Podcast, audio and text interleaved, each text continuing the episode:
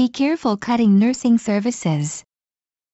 The Health Ministry is weighing cuts to some services provided under the public nursing care insurance system to people with less than serious conditions, a measure intended to rein in the ballooning costs of nursing care for a rapidly aging population and to focus on services for the elderly with more severe health problems.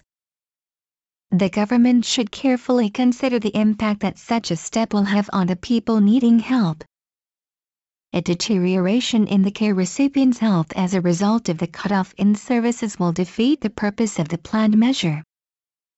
It needs to take adequate steps to mitigate the physical and financial problems that these people could face. Under the Nursing Care Insurance Program, people entitled to care services are classified into five categories in ascending stages depending on the severity of their conditions.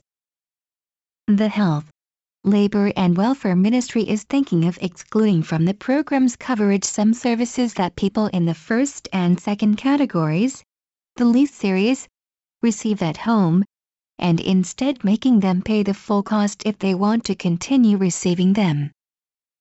The ministry plans to submit the relevant bills to the Diet next year based on discussions by its Social Security Council. Currently care recipients in the first and second categories are entitled to daily living support services at home, such as help with shopping, cooking, cleaning and washing, as are those in the higher categories. The planned change may deprive them of these services under the insurance program, although physical services such as assistance with taking bath or going to the bathroom will likely be maintained.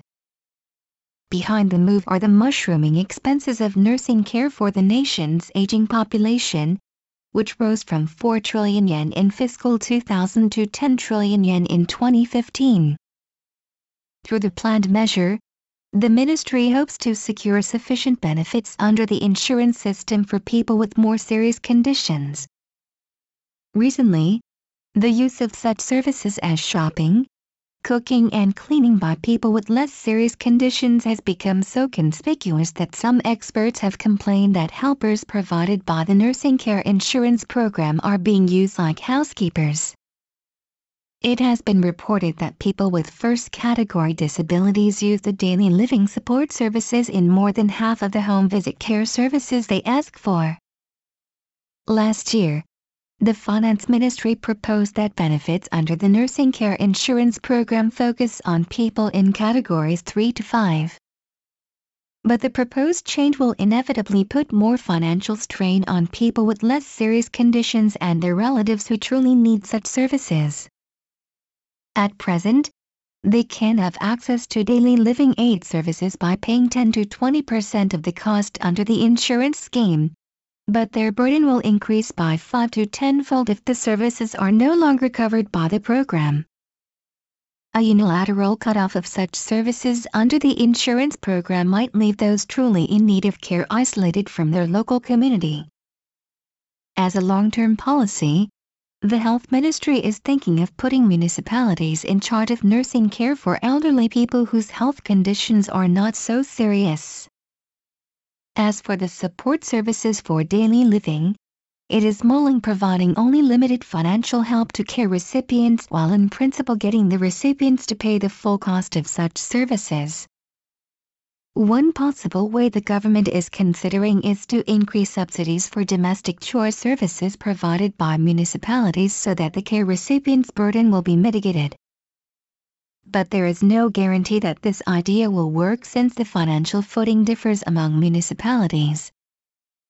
Fiscally strong local governments may be able to provide sufficient services for their residents, but others may not. The national government needs to provide sufficient support to the municipalities so care recipients in some areas won't be left without needed services. In the first place, the health ministry needs to carefully weigh the consequences of withholding some services for people with less severe health conditions under the care insurance program.